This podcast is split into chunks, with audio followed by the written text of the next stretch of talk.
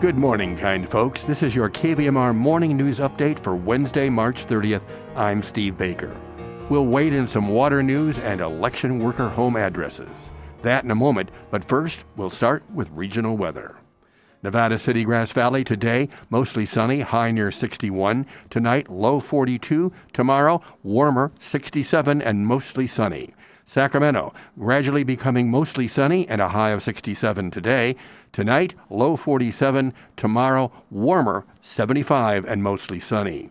Truckee Tahoe, today, partly sunny, high near 53. Tonight, low 24. Thursday, 55 and mostly sunny. Placerville today, cloudy early, then partial sunshine, high 62. Angels Camp today, 66 and partly cloudy.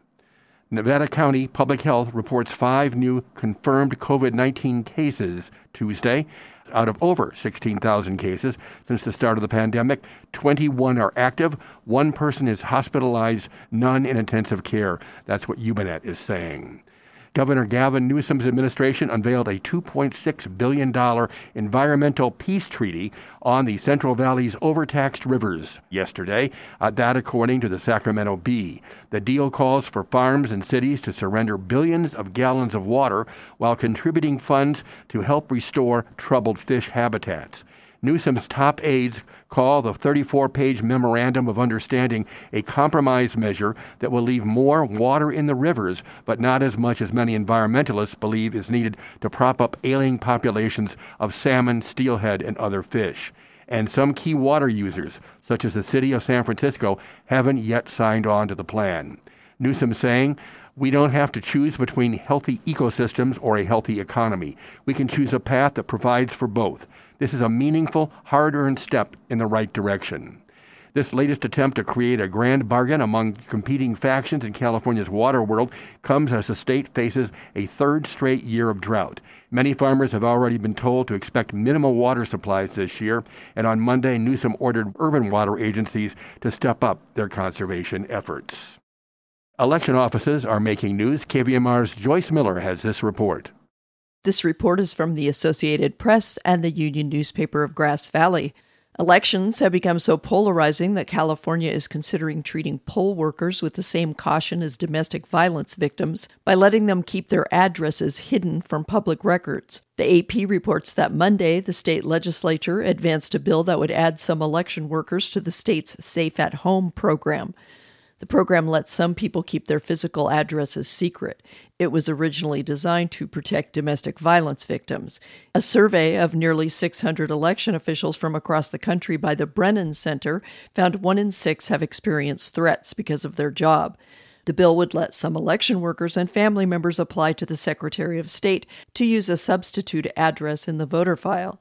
The bill would apply to election workers who interact with the public or are observed by the public. The story goes on to quote Greg Diaz, Nevada County's Registrar of Voters, as saying he noticed a change after the 2020 presidential election, marked by just a whole lot of disinformation that prompted a lack of trust in our offices.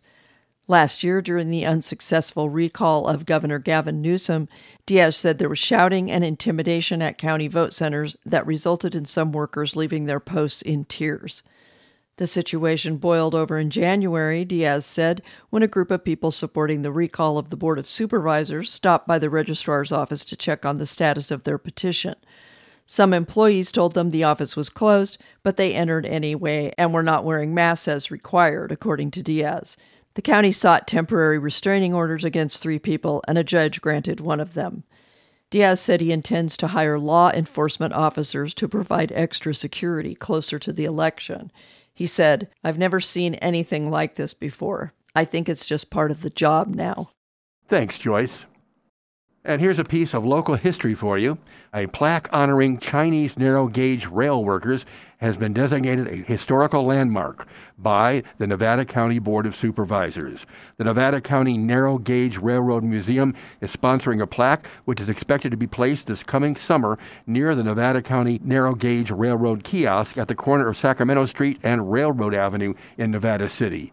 It will read In the race to build the western portion of the Transcontinental Railroad, the Central Pacific Railroad recruited over 10,000 young men from China, creating a skilled and dependable workforce. Upon completion, many of these workers who had come to America under contract for employment returned home to China. Others remained to find employment building railroads throughout the United States.